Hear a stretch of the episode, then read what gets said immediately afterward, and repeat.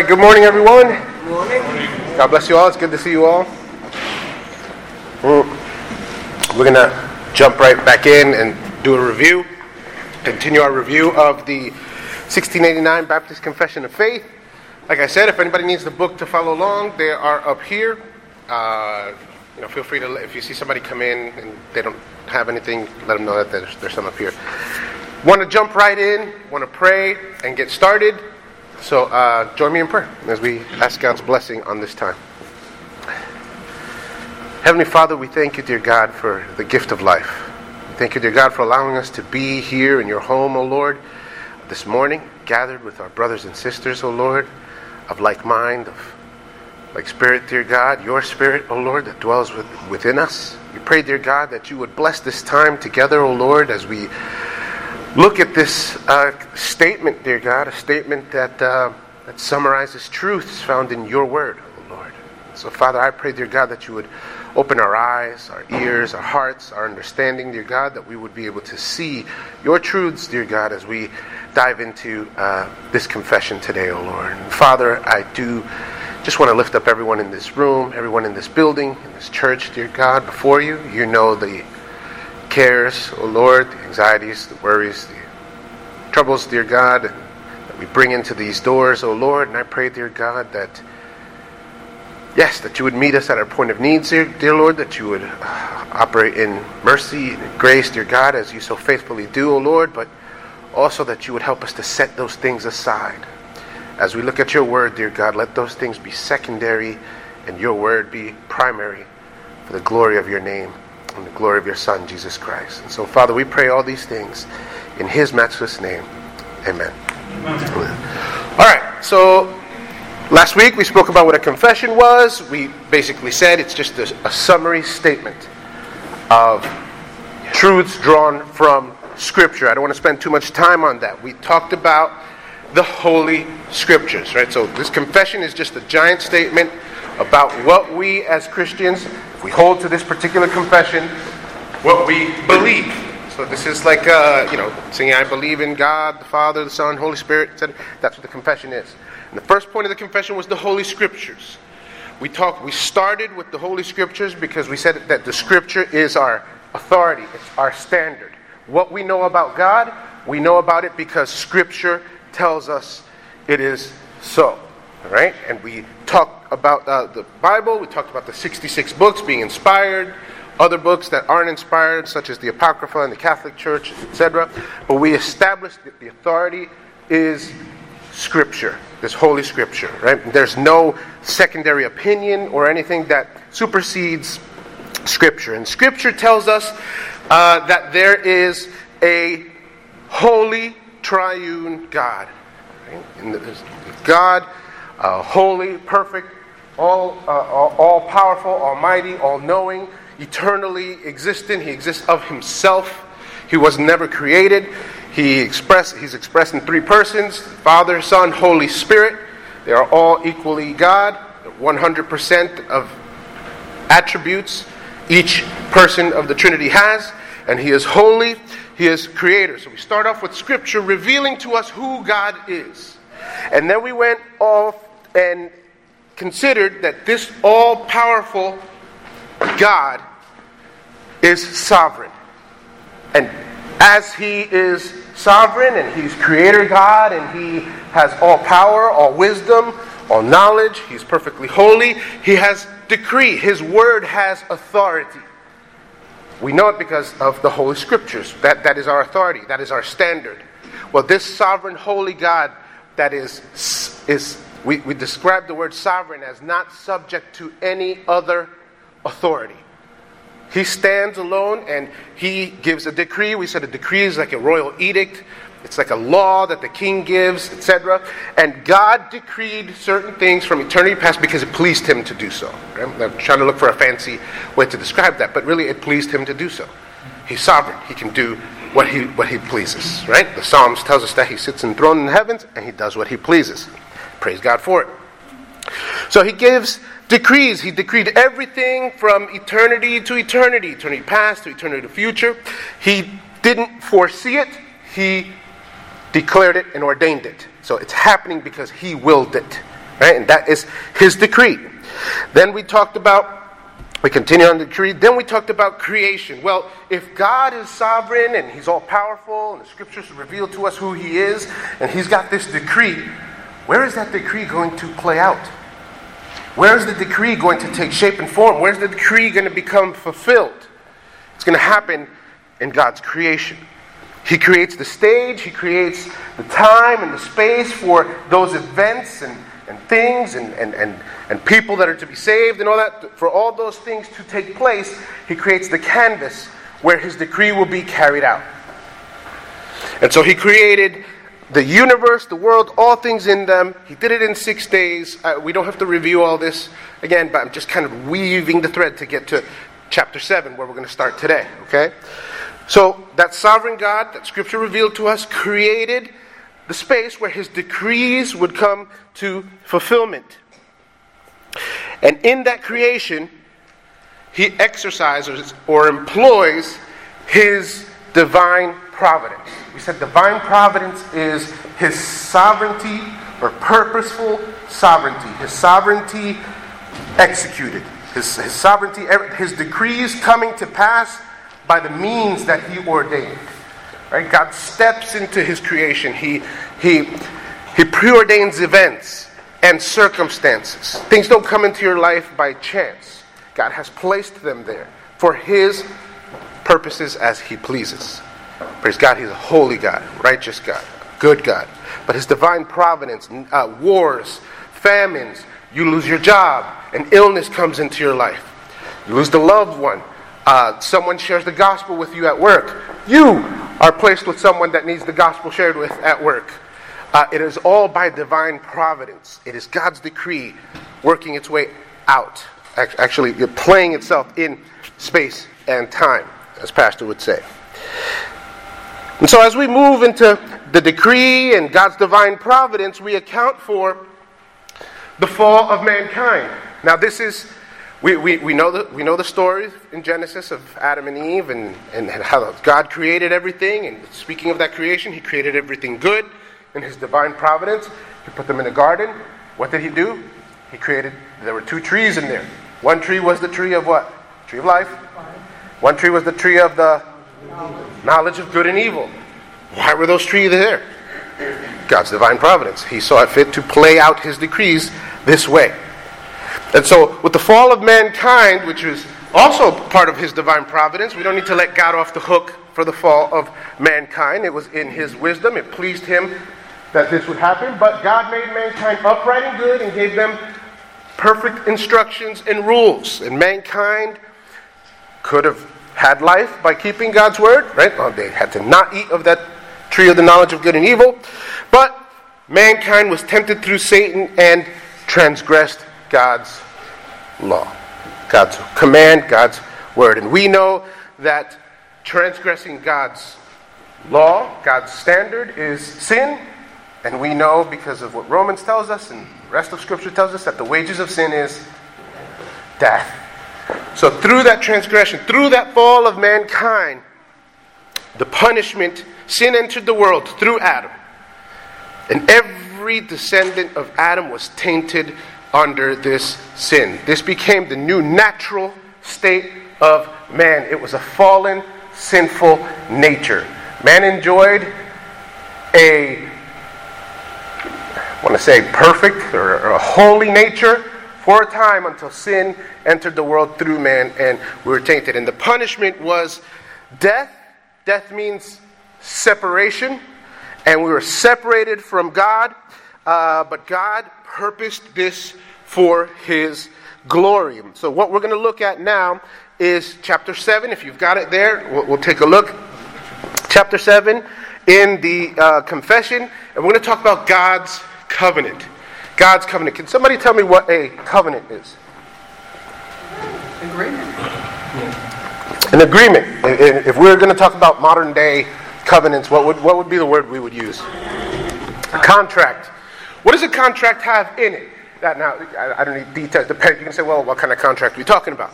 But what does a contract have in it? Some general things in there. Stipulations. Stipulation terms, right? A, B, and C are going to happen. And then what's the other thing that it has? Condi- oh, I didn't think of conditions. But it's got consequences. If the terms are violated, then D, E, and F are going to happen. Right? Whatever it might be. So it's got terms, conditions, and consequences in there. And so God, in His all holy wisdom, in His sovereignty, after the fall, we'll read here this first point, and these are just summary. I, I, I took the points that were in there, kind of summarized them. Maybe the first two or three are in the, in the one point here, then the second two are in there. So, kind of just gave you a quick little summary of what's in the points that you have there in the book. But God's covenant, God's contract, right? He's got terms and conditions, and He made uh, he, he, he made this contract, this covenant. And so, after the fall, right? This is not this is not placing a timeline on when God made the covenant. I just want to set this up. After the fall, the distance between God and man was so great, the only way to bridge the gap was through God's voluntary condescension, which he expressed through covenant. Covenant. What am I saying here? God's covenant, which we'll see in a minute, was before even creation.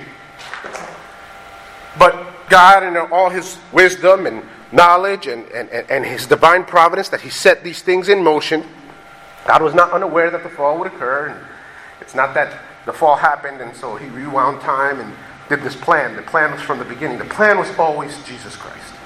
Jesus from the beginning. Revelation says he's the lamb slain before the foundation of the world. That those whose names are written in the book of life were written there before the foundation of the world. So I don't want you to misunderstand when I say after the fall.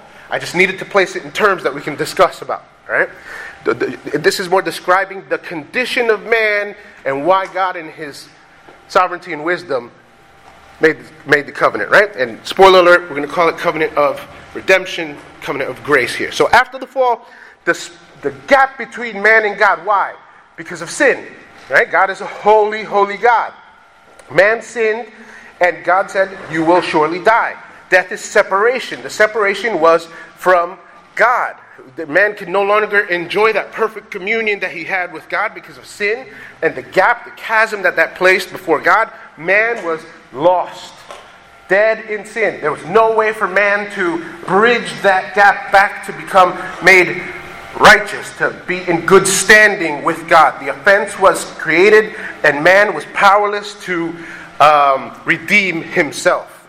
And so, the only way that that chasm, that, that gap, that separation could be resolved was through God's voluntary condescension. God coming down to man. Man could not make it to God, God had to come down to man. And this condescension is expressed through covenant. We're going to take a look at that right now. If you have your Bible, you can start turning to Genesis 3:15. If you have to turn there, you probably don't have to turn there. In fact, let me open up my uh, Bible app here so I'm better prepared. Genesis 3:15. Have that handy. I, I, say open it up because uh, I do know that you know we have some, some newer folks in here. We're going to talk about the covenant of grace. So, in those points, it mentions the covenant of grace, God's contract of grace. So, there's something going on with God's grace, and He's got some terms in there. The covenant of grace is where God offers sinners life and salvation through Jesus Christ. So already we've got some elements here that we could see a covenant or a contract. We said, well, there's life and salvation to be offered, but it comes through the person of Jesus Christ alone. Right? By logical inference, you can deduce that, well, death and not salvation come apart from Jesus Christ. Right? So salvation life through Jesus, death and condemnation apart from Jesus. So we got some terms there. The terms are this faith in Jesus is required on the part of man. So man must have faith in Jesus Christ. We are saved by grace through faith in Jesus Christ, are we not? How do we know that? Okay, all right, just making sure. Now we understand why the Holy Scriptures. Huh? Yeah. all right. Faith in Jesus Christ is required on the part of man. God, these are the provisions, right, of a contract. Len probably signs contracts all the time, right? Uh, this is a provision. God gives the Holy Spirit to make man willing and able to believe or have faith in Jesus Christ. Uh, sorry, I told you to turn Genesis 3.15. Let's turn to Ezekiel 36, 26, and 27. Somebody want to read that out loud for us? Ezekiel 36, 26 through 27. Nice, loud, clear voice. I'll read it. Moreover, I will give you a new heart and put a new spirit within you. And I will remove the heart of stone from your flesh and give you a heart of flesh. All right. I will put my spirit within you, cause you to walk in my statutes, and you will be careful to observe my ordinances. Okay. So God has determined, God has said that faith in Jesus Christ is required for life and salvation. And we read in, the, in this summary of the confession that God gives the Holy Spirit to make man willing and able to have faith in Jesus Christ. So therefore, our faith is a gift from God. Right? Because uh, we can understand faith to be our work. We can understand that, well, I placed my faith and trust in Jesus Christ. We can kind of say, I earned my salvation because I was smart enough, cute enough, handsome enough, went to the right school, heard the right preacher, you know, whatever it was, and I placed my faith in Christ. But we read that God is the one that takes our heart of stone, right, and turns into a heart of flesh, meaning brings us from death to life, is what that's saying. And then, as Mike read in, in 37, it says, He placed in us His Spirit, right? His Holy Spirit in us. So, the same way man became a living creature when God breathed His Spirit into him, well, after the fall, man died spiritually. Every man's spirit needed the breath of God again, right? The Holy Spirit for regeneration, we call that, right? To, to be born again. And so Ezekiel says that God causes us to fulfill His word and His standard, His laws, and it's by His Spirit. Man needs life first. It's all a gift of God. Man can't give himself life. God places His Spirit in man, and He gives man the desire, the ability to fulfill his statutes and his law. So there are terms here, but if we can see these terms, it looks like this covenant is between God and God. Because man is just a beneficiary in here. God says faith is required in Jesus. We can't have faith of our own, but God makes us alive and gives us His Spirit that causes us to have faith in Jesus, as we read in Ezekiel 36. This covenant, this covenant of grace, right? This covenant of grace is revealed through the gospel. Now I will have somebody read Genesis 3:15 and what's the other verse up there? 2 Timothy 1 9. Somebody read Genesis 3.15. This covenant is revealed through the gospel. And I put that up there, um, you know, as, a, as an homage to Pastor. But it it is true. When you say gospel, it's revealed through the gospel. Immediately you think, what book? John, probably, right? Gospel of John. You think Matthew, Mark, Luke, John. The gospel is revealed in Genesis 3.15. Who has that one? I will put enmity between you and the woman, and between your offspring and her offspring. You shall bruise your, your head, and you shall bruise his heel. All right. Len, do you mind giving us a, a one sentence how that is a presentation of the gospel there? Well, a one sentence presentation. Yeah. Or one sentence is a presentation. Mhm. But uh, anyway, the, the short of it is that, that, that, that God has orchestrated, God has allowed this to happen, Mhm. but He's also allowed the redemption of man. That He's in complete control. And Right. He's made that provision even before it happened. Right. He, he, he promised a redeemer, basically, right? And so that is provision. We talked about God's divine providence. We talked about his decree, etc. So God's decrees come to fulfillment through God's actions, right? And so the covenant that God made, this covenant of grace, whereby uh, believers receive new life and faith in Christ Jesus, his spirit to place faith in Christ Jesus, was promised in Genesis 3.15. 2 Timothy 1.9. Who's got that? You used to remember the sword drills with the Bible? Stand here and put.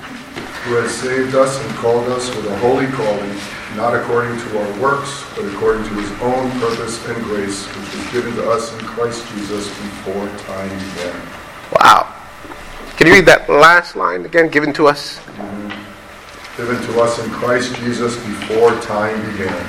Before time began. Now, I, am a, I'm a movie buff. Every time I hear before time I immediately go to sci fi movies and, and things like that, and it's usually some garbage that follows after that, right? But this says that it was given to us in Christ Jesus when? Before time began. Now, where were we before time began?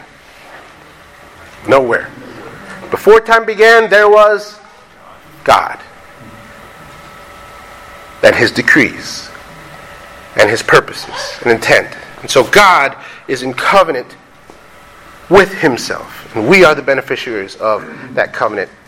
Uh, what, is the, what is the name of the covenant that we call that by? The covenant of grace, but then we call it also the covenant of redemption. The covenant of redemption. Let's continue to look at the next point. That covenant was uh, states that we must have faith in Christ Jesus.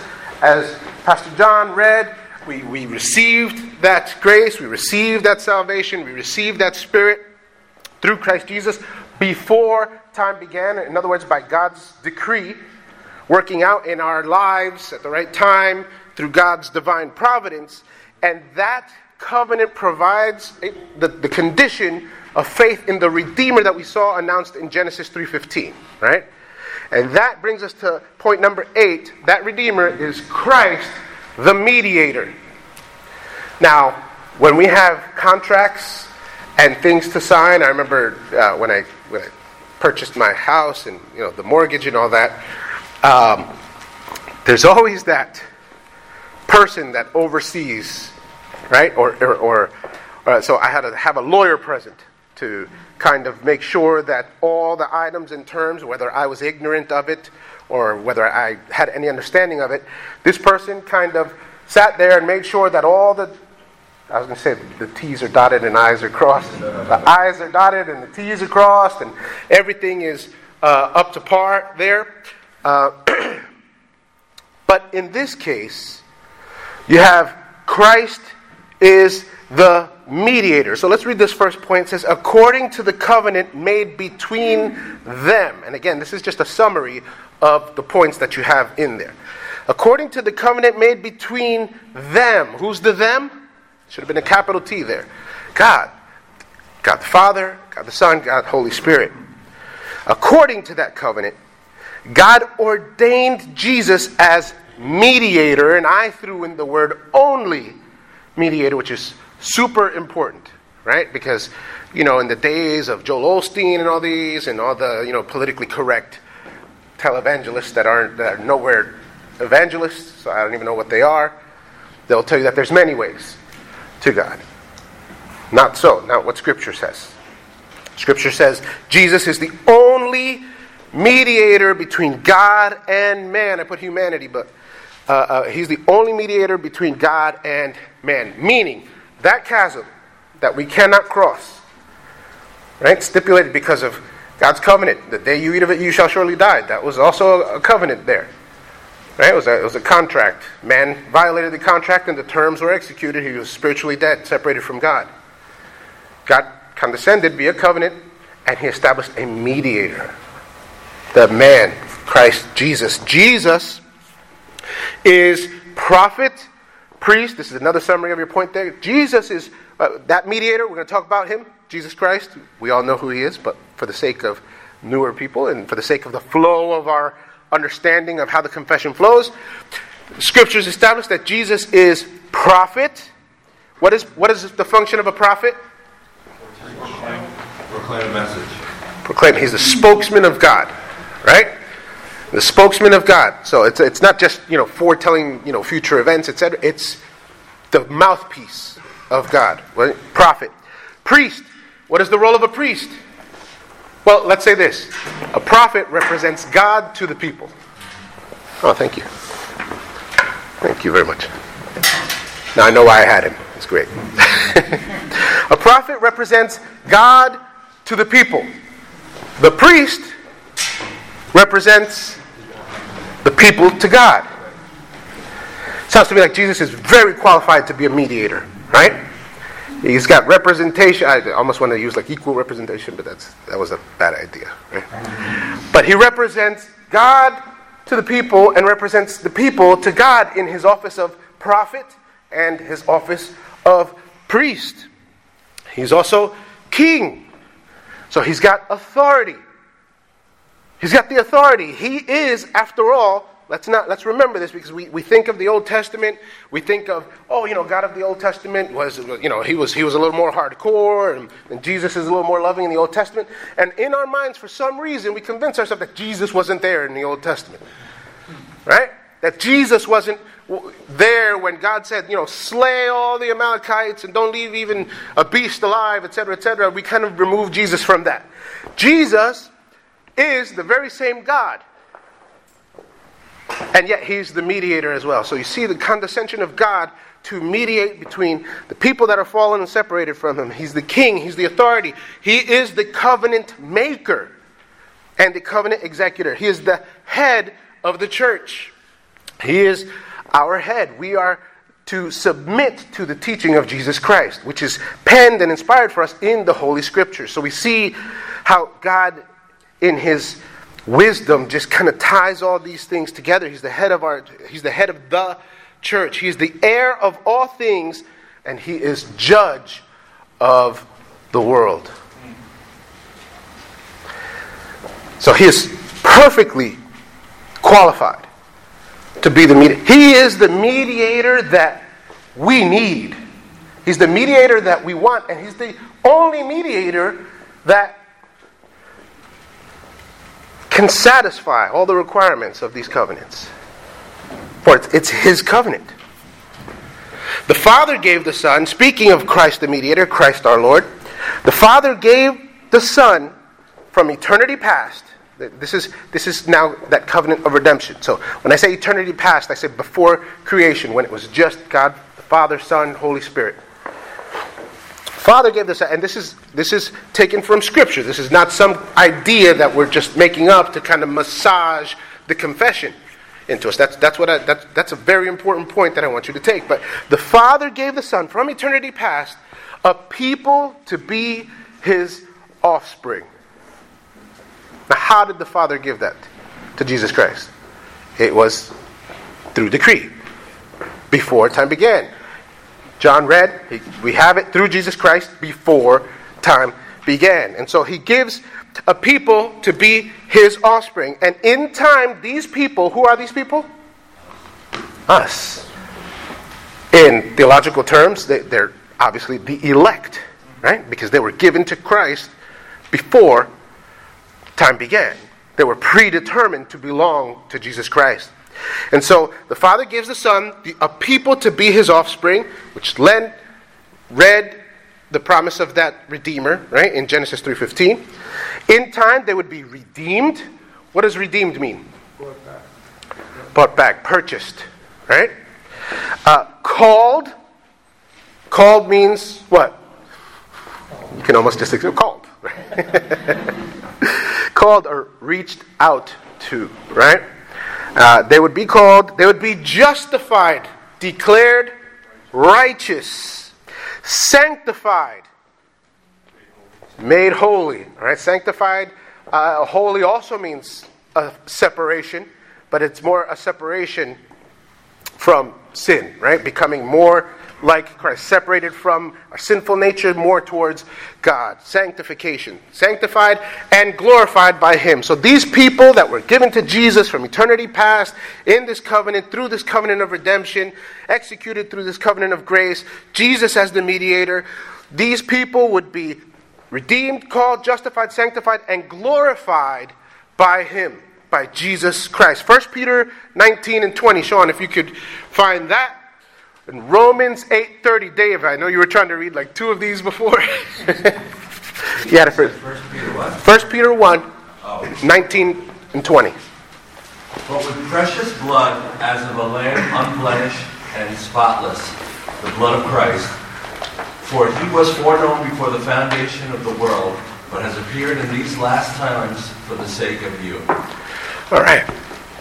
So Christ appeared in these times for our sake, but he was foreknown before the foundation of the world. Right? This is this is the covenant. The Father gave us over to Jesus before the foundation of the world. Dave, uh, Romans eight thirty. And those whom he predestined, he also called. And those whom he called, he also justified. And those whom he justified, he also glorified. And those who he predestined are called, justified, sanctified, glorified. It's right there in Scripture. Right? There's all this contention about election, uh, but it's clear as day in Scripture. The elect. You're right. The elect. That's true. We have a problem with it because it might violate our what we think is a sovereign will. But we are not the mediator. We're not the covenant maker. We are just covenant breakers. All right? So if it violates that, if, if, if you have a, a problem with it, take it up with the Lord on, on, on that final day and have Him explain to you. Okay? Jesus is the same substance and equal with God the Father. This is the next point about who this mediator is, our Lord Jesus Christ. He is God. He is of equal substance with God the Father. He is truly God. Okay? He is truly God. Continuing on, Christ the mediator. I don't know if that's going to go. Maybe it won't. I don't know. Yeah, right. Oh, it did? Okay. There it goes. So Jesus is truly God. Next, we see Jesus took on human nature in all of its essential properties. What does that mean? He took on human form. He wasn't some kind of special exempt human that he, you know, he, he, some kind of hybrid. There you go. He wasn't some kind of. He took on. Why? Why did he take on human form? Like one of us. He had to be one of us. Well, if he was going to, he had the representing God to the people part. He had to be able to represent the people to God. And so man committed this sin. Man owed a debt to God. And so a, a man had to be the one to redeem man. He had, we had needed a, a faithful high priest, uh, a, a, a representative. Jesus took on human nature in all of its essential properties, but without sin. So he was truly man. So he's truly God, truly man. John 1:14. Somebody can read that out loud, please. I was going to read them all, but I figured this way we, I feel like we're having a chat, right? John 1:14. And the Word became flesh and dwelt among us, and we behold his glory, the glory as of the only begotten of the Father, full of grace and truth. All right. So there we, we have it. The Word, the Logos, Jesus, second person of the Trinity, became flesh and dwelt among us. He was the light of man. Right? He was perfect. The Father was pleased to make all fullness dwell in him. Uh, fullness meaning the fullness of deity, right? His, of the Godhead. The Father was pleased to make all fullness dwell in him. Therefore, Jesus was qualified to carry out the office of both the mediator and the guarantor. Is that how you say that? Guarantor. What is, what is a guarantor? The one who guarantees. The one that can say, oh no, this is going to be met. This is going to be satisfied. Right? Notice it's not the cosigner. Right? We're, we're, not, we're, not, we're not trying and where we fail, you know, he comes in kind of come. No. He's the guarantor. It's almost like we're not even part of the equation in there. Right? We're, we're, we're just the benefactors. He makes a promise. Say that again, John? He makes a promise. Yes, he makes the promise. He is the guarantor. He has the ability to satisfy the contract in a manner that the terms are guaranteed. Right? David, let's looking at this too. I think it's more like enlightenment. He's the second Adam. You know, in Adam, he guarantees the fact that all in him will die. Oh, yeah. Adam a great represents all humanity.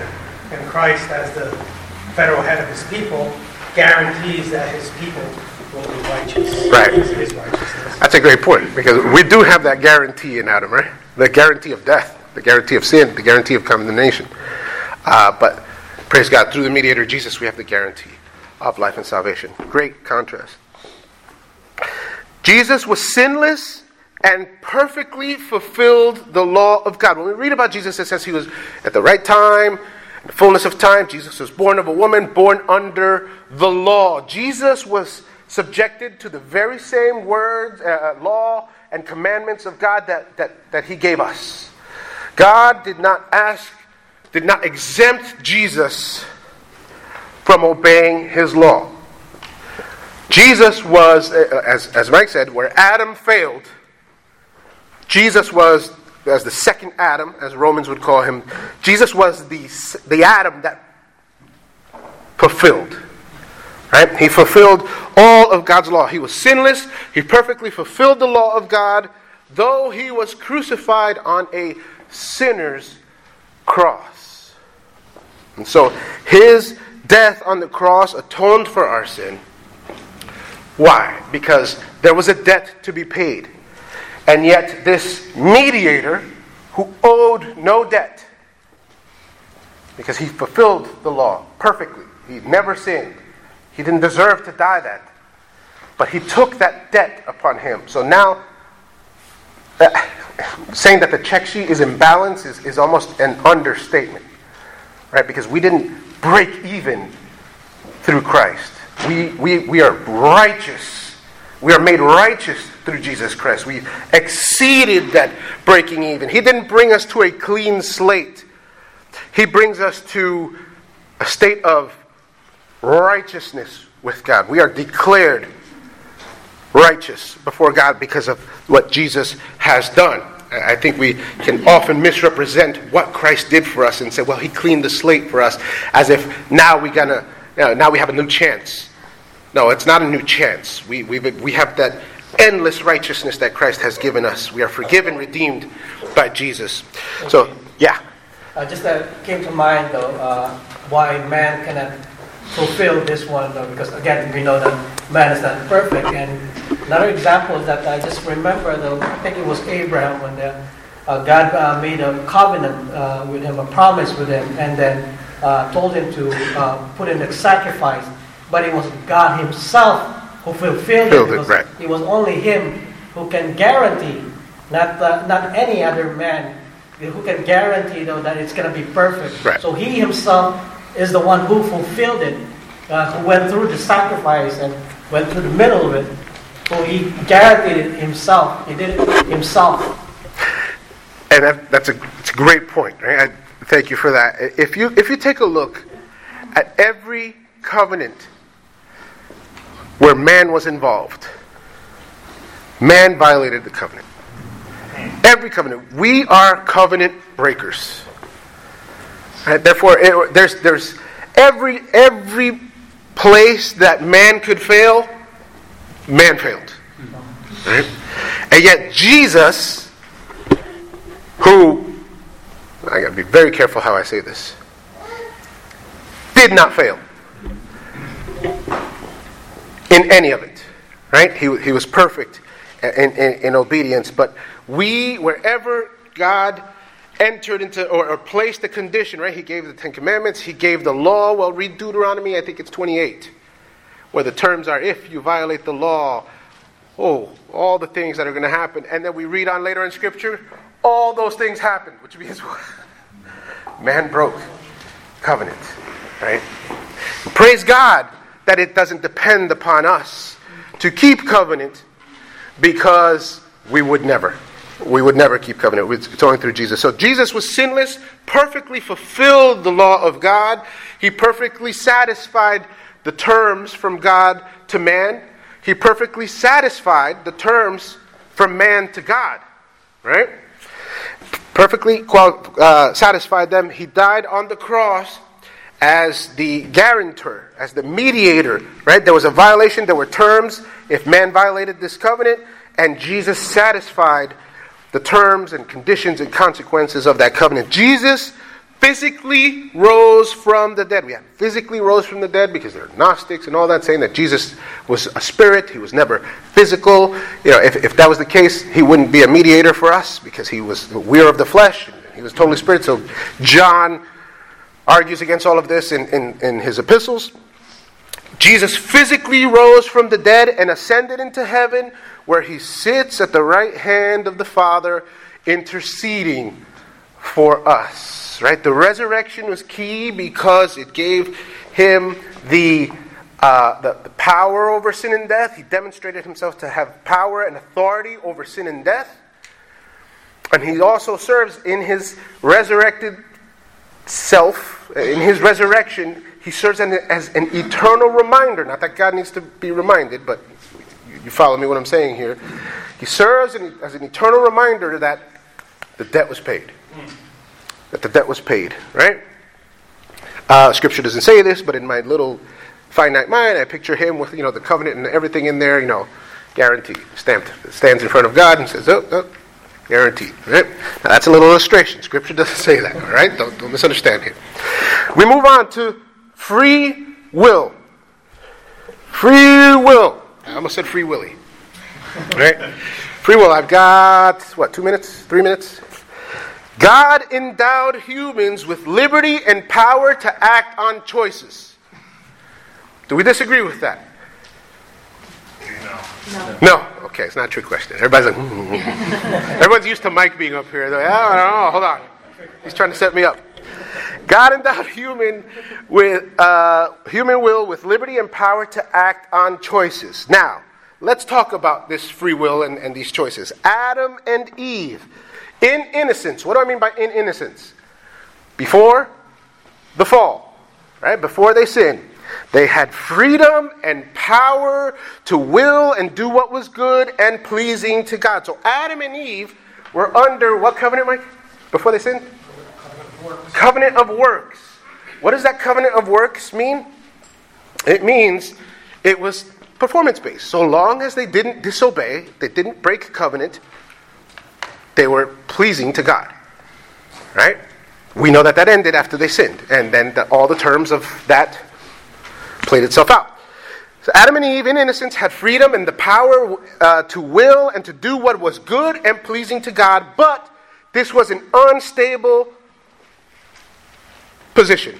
Why? Because it just it was as good up until the uh, uh, famous John quote is like, "It's good until it isn't." Right? Those those kinds of things. It's it, and that's really what it is. Actually, it was good until it wasn't. Until they sinned.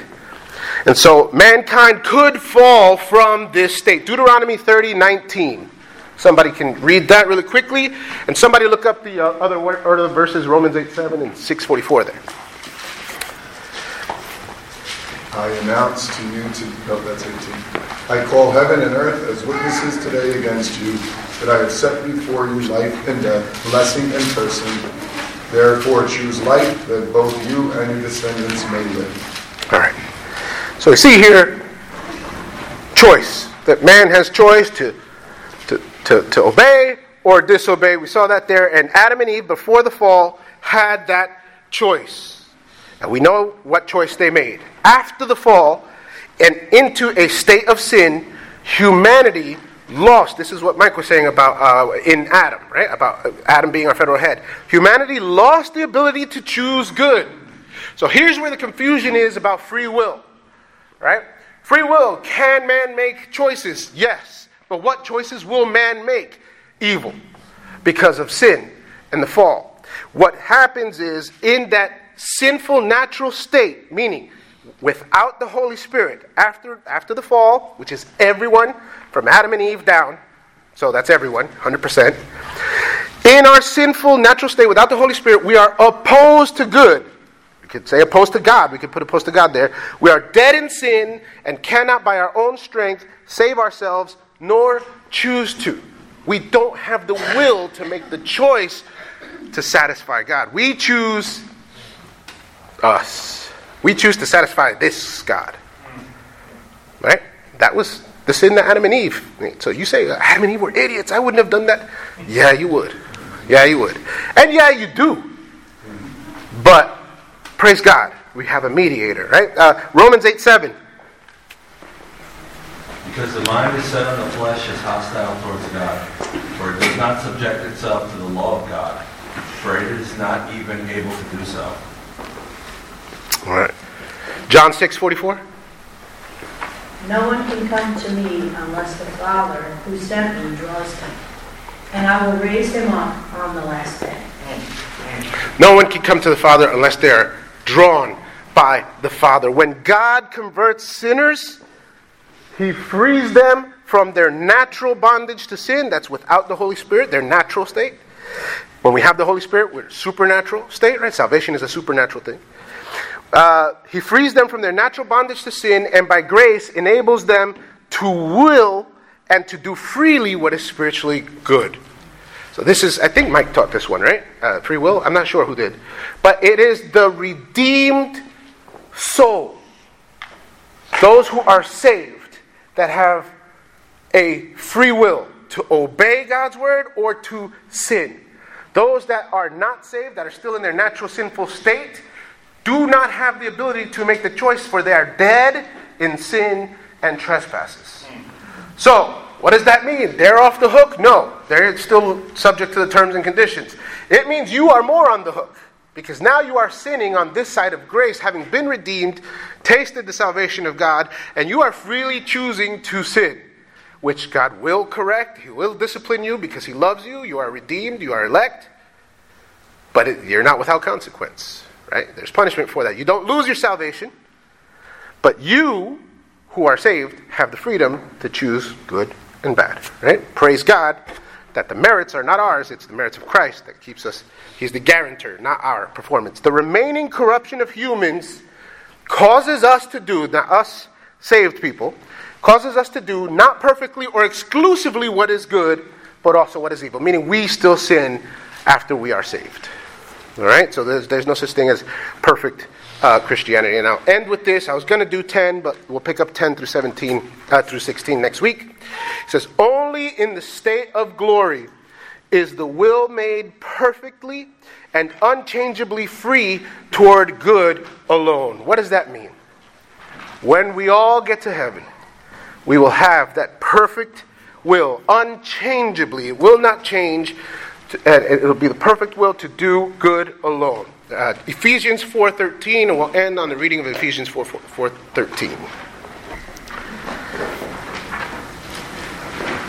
nice and loud. Ephesians 4.13. You have it? Read it. Until we all attain the unity of the faith and of the knowledge of the Son of God, to mature manhood, to the measure of the stature of the fullness of Christ. Oh, Amen. Amen. That's, that's our hope, right? We have the guarantee of getting there because of Jesus Christ, because of God's sovereignty, authority, and His decree, and His divine providence that brought it into play, that made it happen in, in space and time in our history.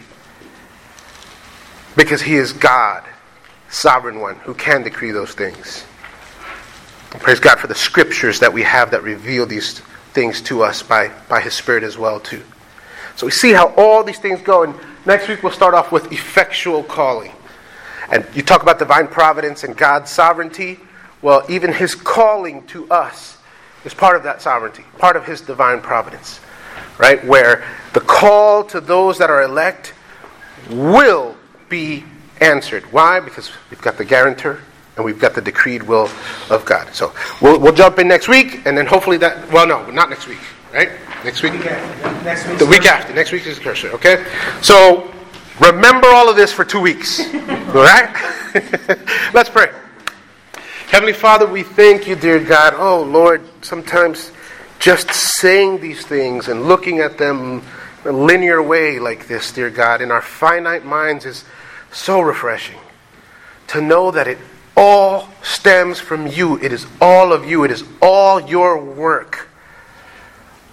We recognize that we are covenant breakers, but oh Lord, the grace you have shown in being the guarantor, the, the restorer of covenant, the redeemer of mankind, oh God. How can we do anything but praise your name? We thank you, dear God, that these are truths, oh Lord, that will stand through eternity. They are unchangeable, as you are immutable, O Lord. We praise your holy name, dear God. Now, as we go into your service, dear God, I pray that you would just overwhelm our hearts with joy and overwhelm our hearts, dear God, with these truths, dear God, that we would pour out praise to you, O Lord, in light of what we know, and that we would have open and receptive hearts to hear your message coming from Pastor, O Lord, that we would be a people that worship and glorify you, O Lord, as you deserve it all. We praise you in Jesus' name. Amen. Amen. All right.